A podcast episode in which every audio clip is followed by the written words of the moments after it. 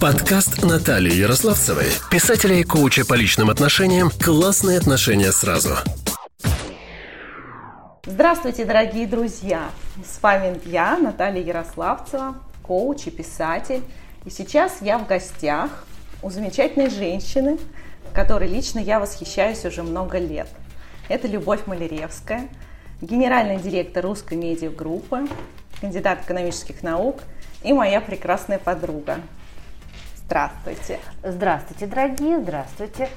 Я вот хотела побеседовать с вами на нашу тему, на женскую, женское и отношения. Уверена, что нашим слушателям, а это в основном тоже женщины, будет интересно, насколько труден был ваш путь в карьере. Ведь женщинам порой гораздо труднее, чем мужчинам подниматься. Ну, я, наверное, конечно, не слукавлю, если я скажу, что, по-моему, путь был труден, но мне повезло с людьми, потому что я совершенно случайно попала в большую четверку, то есть вот до, наверное, э, за день до того, как я отправила свое туда резюме, я о ней вообще ничего не знала. Но просто с нами учился мальчик в группе, который об этом знал все. И он мне так сказал, слушай, а там, говорит, все нормально, ты, главное, по-английски говоришь? Я говорю, конечно, говорю. Он говорит, ну все, говорит, отправляй туда резюме, и все прокатит. И это сработало. Вот, ну как бы, помимо того, что дальше, конечно, там пришлось э, пройти тестирование, потом поездить по командировкам, э, при том, что при наличии маленького ребенка это тоже было, конечно, такое, такое себе упражнение. И плюс это совпало с периодом, когда после кризиса 98 года рынок, вообще, короче, страна восстанавливалась, все бомбило там во все стороны, нефть росла, ее добывали, денег было много, поэтому бизнес-активность была очень активной, и такая, скажем так, э, корпоратив, основная корпоративная культура, которая существовала, это то, что надо пахать круглосуточно. Поэтому только тогда ты можешь добиться успеха. Поэтому в, с этой точки зрения было э, ну, физически тяжеловато ну, то есть пришлось как-то какие-то преодоления пройти. А, ну, тут я, конечно, вспоминаю, тогда же уже, там, я не знаю, я про большой четверки проработала, может быть, лет пять, и у нас по почте, по электронке пересылали такую картинку, где угольщики едут в вагонетке из забоя, такие все вот перемазанные, и такая там надпись. А теперь расскажи, как ты устал сегодня в офисе. Поэтому, ну, все возможно. Я думаю, что мне в основном, конечно, при всех преодолениях мне везло с людьми. Те, которые были старше, рядом и так далее. А что вот так больше подстегивало преодолевать эти кризисы? Были какие-то такие яркие? Ну, команда, в которой я была, то есть в принципе, как-то те, те люди, которые в команду попадали, а, но не соответствовали общим целям, то есть они там ленились, э, сильно опаздывали, неплохо делали свою работу, ну, их как-то вымывало. То есть э, они либо сами уходили, либо с ними расставались. Ну, то есть они не задерживались, что совершенно нормально. То есть есть определенные требования системы. То есть мы все находимся в какой-то системе, подсистеме и так далее. Если ты не соответствуешь, а ты, в принципе, можешь там, но ты либо какой-то человек, у него могут быть свои желания и стремления, то он выпадает, а так вы все вместе э, там работаете на результат. И, конечно, сама там построение карьеры в большой четверке это хорошая история, э, потому что там, в принципе, все построено на то, что ты постоянно развиваешься, ты узнаешь что-то новое, ты, во-первых, там сразу не знаю, как сейчас, сейчас, по-моему, тоже это есть. Э, ты приходишь там на начальный уровень, тебя отправляют на учебу. То есть помимо того, что ты работаешь, ты обязательно учишься на э, сертификат международного бухгалтера. Это такая э, дорога длиной в 3 года и длиной в 14 экзаменов на английском языке, понятное дело. Э, у тебя нет такого, это типа как заочное образование, то есть тебе выдали учебник, тебя иногда отправили на сессию, ну так на подготовительную сессию там на 4 дня, а потом наступает нормальная сессия, и ты уже должен прийти и сдать экзамен. Вот. Э, то есть ты готовишься к этому все время самостоятельно. Поэтому такая вот э, вся эта структура предполагает э, очень осознанную, дисциплинированную жизнь с соблюдением да. дедлайнов, ну и в принципе сама э, сам вид работы, проектная работа, она предполагает э, такую очень четкую структуру. То, что у тебя на проект отведено конкретное время, и ты в это время должен уложиться. Все, не уложился, дальше будут проблемы с клиентом. Проблемы с клиентом, дальше не будет выручки. Тут дальше все выше, все понятно. А было такое, что кто-то выпадал вот из этой команды? Ну, такие вот люди, не то, что там новенький, побыл немножко и ушел, не справился. А вот был, был, а потом не выдержал. Насколько вот нужно быть, еще иметь такую выносливость на долгую перспективу? Нет, никто не, на моей памяти, по-моему, особо никто не выпадал. Ну, то есть пока вот действительно мы росли в рамках большой четверки, у меня этот рост занял 10 э, лет. Нет, никто не выпадал, наоборот, люди уходили, ну вот в такие жирные годы, четвертый, пятый год, люди уходили в инвестбанки с существенным повышением, либо люди уходили в другие более крутые компании, например, в McKinsey, тоже там э, с хорошими, и хорошими условиями, с хорошими перспективами. Вот, поэтому, ну, наверное, это обусловлено тем, что, в принципе, отбор персонала тоже производился все-таки не набор, а отбор по определенным критериям и качествам.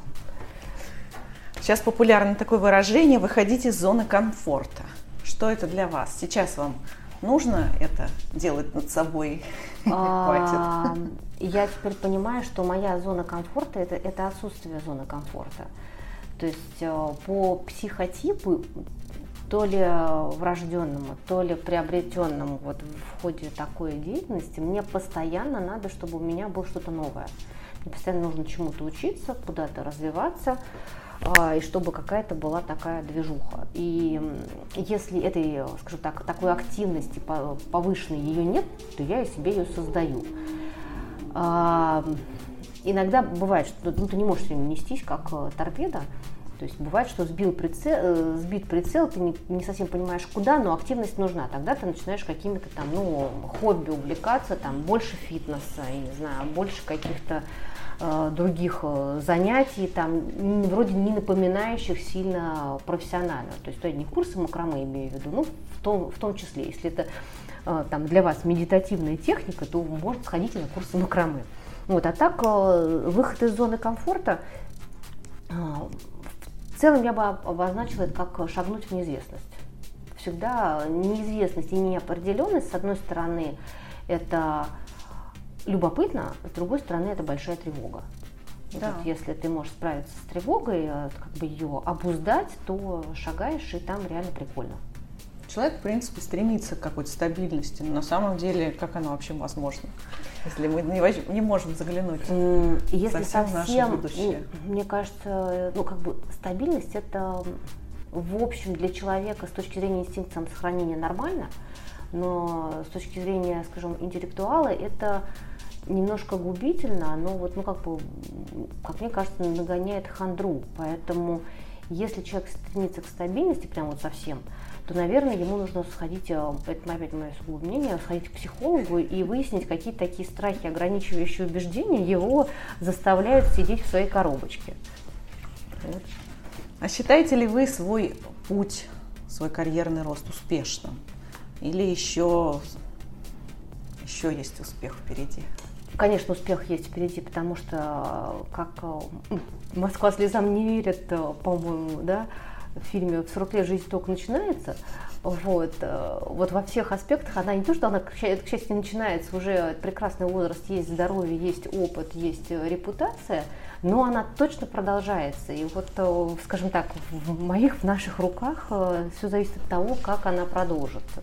То есть нельзя остановиться и почивать на лаврах, потому что каждый год рождаются новые люди, они тоже чего-то умеют, и у них уже другое мировоззрение, у них, у них уже нет тех ограничивающих установок, которые у нас. Ну, правда, у них свои есть.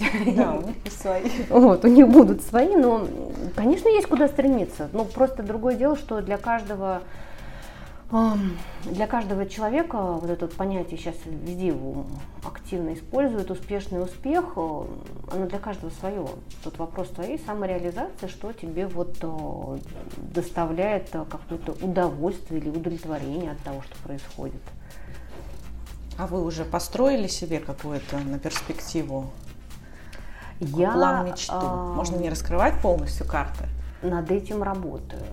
То есть у меня есть, э, я бы так сказала, у меня есть видение, несомненно. А чтобы конкретизировать это на цели, то я вот сейчас над этим работаю. Прекрасно. Так, конечно, в, в рамках, э, приходя каждый там, день на работу, это и есть часть э, э, реализации моего плана, чтобы сделать, просто сделать хотя бы что-то лучше. Там, кому-то улучшить э, жизнь с точки зрения условий труда, кому, с точки зрения там, не знаю, интересной работы, наоборот, какого-то челленджа. То есть что-то давайте сделаем как-то круче, но это тяжело, отлично. Тяжело, замечательно. Давайте это преодолеем, разложим на куски и вместе сделаем. Вот так, да. А скажите, а какие ваши качества или способности, или приобретенные навыки вот, вы считаете залогом вашего успеха? Что такое, самые такие? Залогом успеха я, ну, то есть помимо того, что я очень целеустремленный человек, но я не иду по головам, потому что одно из моих заметных, скажем так, ну как я это расцениваю, сильных качеств, это то, что сейчас называют эмоциональный интеллект. Я работаю, ну, понимаете, все, что, что, все, что происходит в жизни, все делают люди. Даже те же самые технологии это тоже делают люди. И именно поэтому надо, скажем так, я работаю, там, работаю я с людьми, я всегда принимаю во внимание, как э, э, там, как себя чувствует человек на эмоциональном уровне, потому что мотивировать его там, под дулом пистолета, это помимо того, что это не то, что я люблю, а, но и это с точки зрения экономики не а, эффективно и не оптимально, потому что тогда каждому сотруднику надо представить еще сотрудника, который держит пистолет. И вот если опять говорить про качество, то это, да, целеустремленность, а,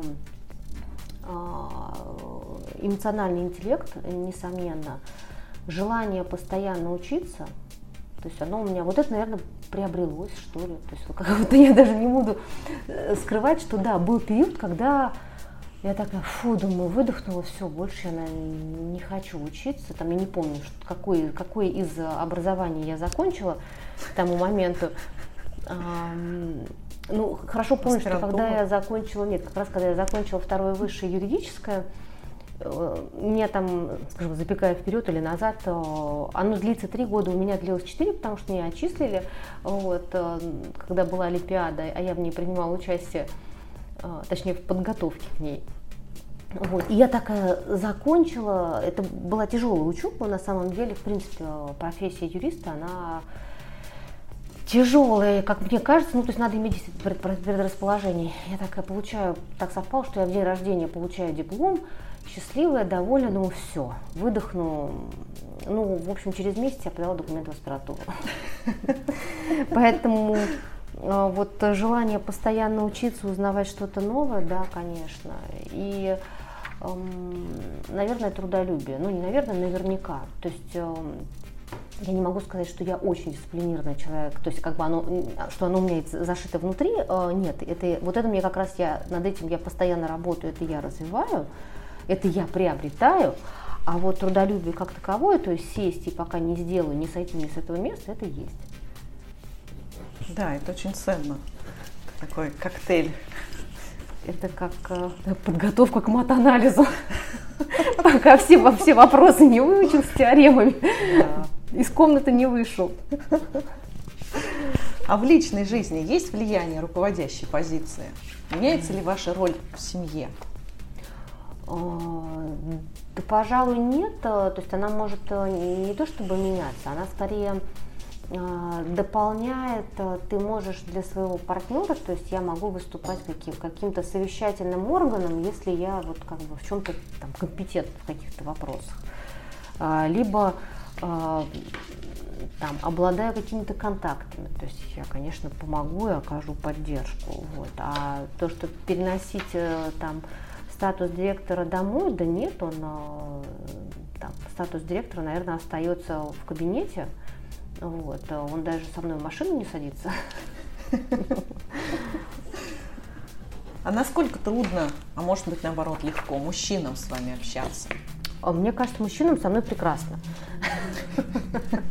Нет, ну это, это правда. То есть, конечно, если только я Э, общаться им со мной легко. У меня, правда, у меня в подчинении в основном женщины, но это с учетом того, что исторический блок такой вот, э, ну прям вот сейчас, правда, сейчас, правда, все формально, все в подчинении, но поскольку я выросла из финансов, то в основном, конечно, в этой части женщины. Но и с мужчинами я совершенно, то есть тут я не вижу какого-то разделения по гендерному признаку. Я скорее даже я в целом хочу сказать, что, как мне кажется, у женщин от природы, поскольку, ну это опять заложено там веками и веками, э, сильнее качество по мимике распознавать э, какие-то вот внутренние ощущения. И поэтому они вот в сфере как раз эм, отношений, деловых, э, каких угодно, они более чуткие, чем мужчины. То есть им могут как-то, скажем так, не все, им не надо все говорить, они и так могут увидеть. Это как э, недавно прочитала где-то такая шутка про шутка тире, там, как всегда, доля шутки про маму подростка, которая по эм, даже не по одному слову, а по лежащим ключам на столе может определить э, не только настроение, но и там заболел ребенок, не заболел, и там на вопрос я не могу найти там, не знаю, там не могу найти наушники, одной рукой стряхнув одеяло, тут же там найти наушники, ну то есть такой вот э, характерное. Ну и коммуникация, это же тоже общение, хоть и медиа, Конечно. Да, вся медиасфера, это все равно общение людей, подключение эмоций к этому. В принципе, в любой Раздача э, эмоций. работе, ну как бы в любой работе это коммуникация. То есть, ну только если вы, конечно, совсем инженер, то есть, а руководитель ну, это, да, он может быть инженером по, по образованию, но э, руководитель, на мой взгляд, что он, единственное, чего он не может делегировать, он не может делегировать общение с, с подчиненными. Вот это то, что вы должны делать. И тут, конечно, да, если человек от природы коммуникатор, у меня это достаточно сильная сторона, вот, поэтому мне, если я, скажем, в нужном настроении, мне это дается легко. А как ваш муж воспринимает то, что вам приходится много общаться, много там на конференции, вас окружают э, деловые успешные мужчины? Э, есть ли какой-то момент, что он хочет наоборот, давай вместе побудем, ну, обиды. Он понимает, уже взрослый человек. Тут ведь э, это как пример про может быть, он, он, э, я сейчас приведу пример немножко другой. У нас вот, например, русское радио. Да, мы, э, это наша флагманская радиостанция, мы номер один, мы просто, как бы, мы, реально, поскольку у нас русский язык в нашей стране, то мы везде в регионах, это совершенно понятно. Вот, и когда приходят люди не из индустрии, говорят, слушайте, а как вы вот конкурируете там с интернетом, либо еще что-то там, еще с кем-то, а, вот они вам угрожают там, например, или э, YouTube вам угрожает, да мы не конкурируем с YouTube по той простой причине, что если это когда человек едет в машине, и если он, наша задача, если он захотел послушать радио, чтобы он послушал русское радио. А если человек едет в машине, и он захотел поговорить с женой, то мы не конкурируем с его разговором с женой. И вот тут э, про отношения с мужем, ну, это же моя самореализация. Слушайте, у нас постоянно как бы постоянно вокруг каждого из нас находятся люди противоположного пола. Это же не значит, что их надо изолировать.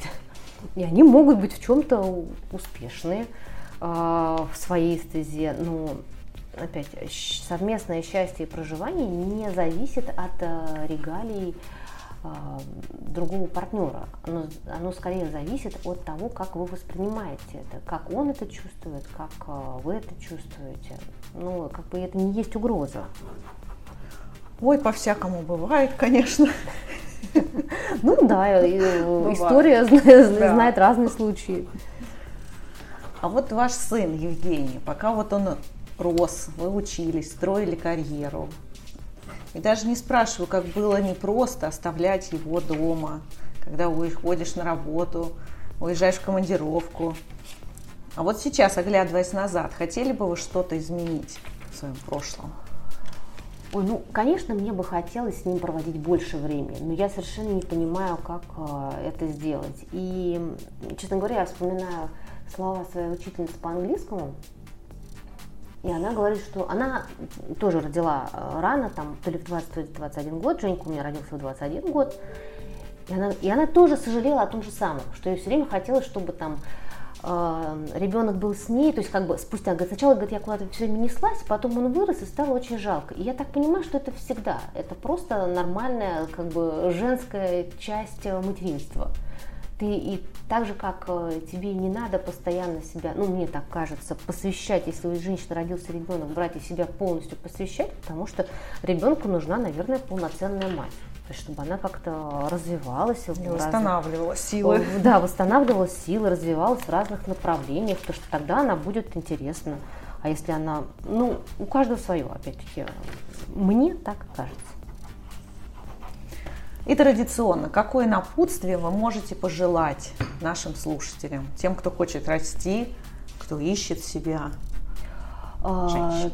Пожелать. А, ну, во-первых, занимайтесь, а, поймите, что вам действительно нравится и что у вас хорошо получается. То есть вам нужно заниматься тем, что нравится, и то, что хорошо получается. И тогда у вас будет в этом успех.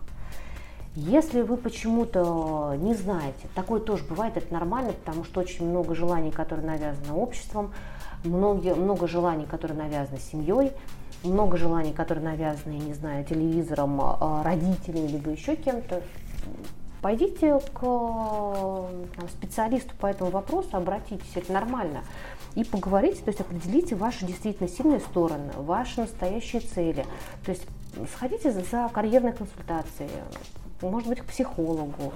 То есть это совершенно нормально, ведь когда у нас болят зубы, мы же не идем к соседке, не спрашиваем. Нет, наверное, сначала, когда думаем, что болит или не болит, можно спросить у соседки, но когда вот явно уже надо, то мы все-таки идем к стоматологу.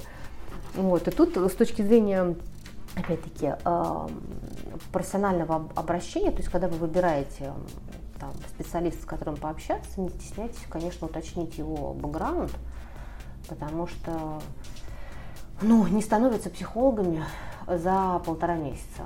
Так не бывает. В принципе, ими тоже не становятся и за год по той же причине. То есть это все то же самое, вы не пойдете к стоматологу, сто процентов не, не отдадите свое здоровье, а, если стоматолог учился год. И вот тут такая же история, да, обратитесь к специалисту, не пожалейте потратить денег, потому что вы тратите не на специалиста, вы их тратите на себя, но зато вы после этого, э, скорее всего, не будет просто, если вы сами не можете себе ответить на какие-то вопросы, значит, не будет просто, вам потребуется какой-то путь, работу проделать совместную.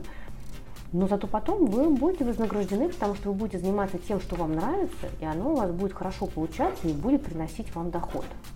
Ну, просто вам даже для того, чтобы какие-то свои предлагать, не знаю, товары, услуги, если вы в это верите, то вам не надо никого убеждать, этого совершенно достаточно. Я хорошо помню пример на одном из тренингов про э, контекст был такой, что было про убеждение кого-либо или переубеждение. И тренером одного из участников попросил встать, он говорит, встаньте, он тот встал, он говорит, у вас зеленые волосы. Дальше пауза, тишина. Говорит, ну вот видите, вы же молчите, вы же не пытаетесь со мной спорить, вы потому что вы убеждены, что волосы у вас не зеленые. И то же, тут получается то же самое, если вы занимаетесь классным делом, любимым делом, вы знаете, что вы, вы просто это знаете, что это хорошо, это самое лучшее, то есть вы самый лучший на этой территории, это будет заметно всем. Поэтому вот, занимайтесь тем, к чему лежит сердце, но тут, конечно, главное не перегнуть палку. Но иногда там будет какая-то рутинная часть, почти наверняка. Так бывает. Ну, конечно, без рутины, наверное, ничего нет. Всегда ну, определенная часть нашей жизни рутина. Но это просто какие-то ритуалы ежедневные или ритуалы в работе. Это тоже какая-то повторяющаяся деятельность, которая... Часть процесса. Это часть процесса. Сначала его надо пройти самому, а потом, наверное, вы сможете его кому-то делегировать. Вот какая-то рутинная часть, на которую вы только тратите энергию и при этом ее не получаете обратно.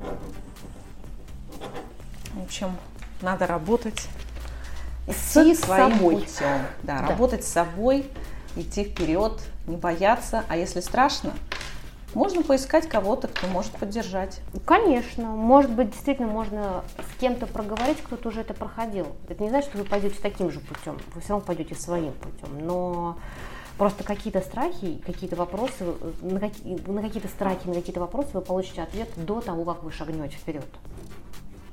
Вот. Так вот. Да. Спасибо большое, очень глубоко, очень интересно. Всегда, пожалуйста. С вами, с вами была Наталья Ярославцева. Мы будем прощаться. И Любовь Малиевская, да, было очень интересно. Давайте продолжим. Продолжим. Можно сделать даже цикл передач. Очень интересно. Спасибо большое. Все, до новых встреч.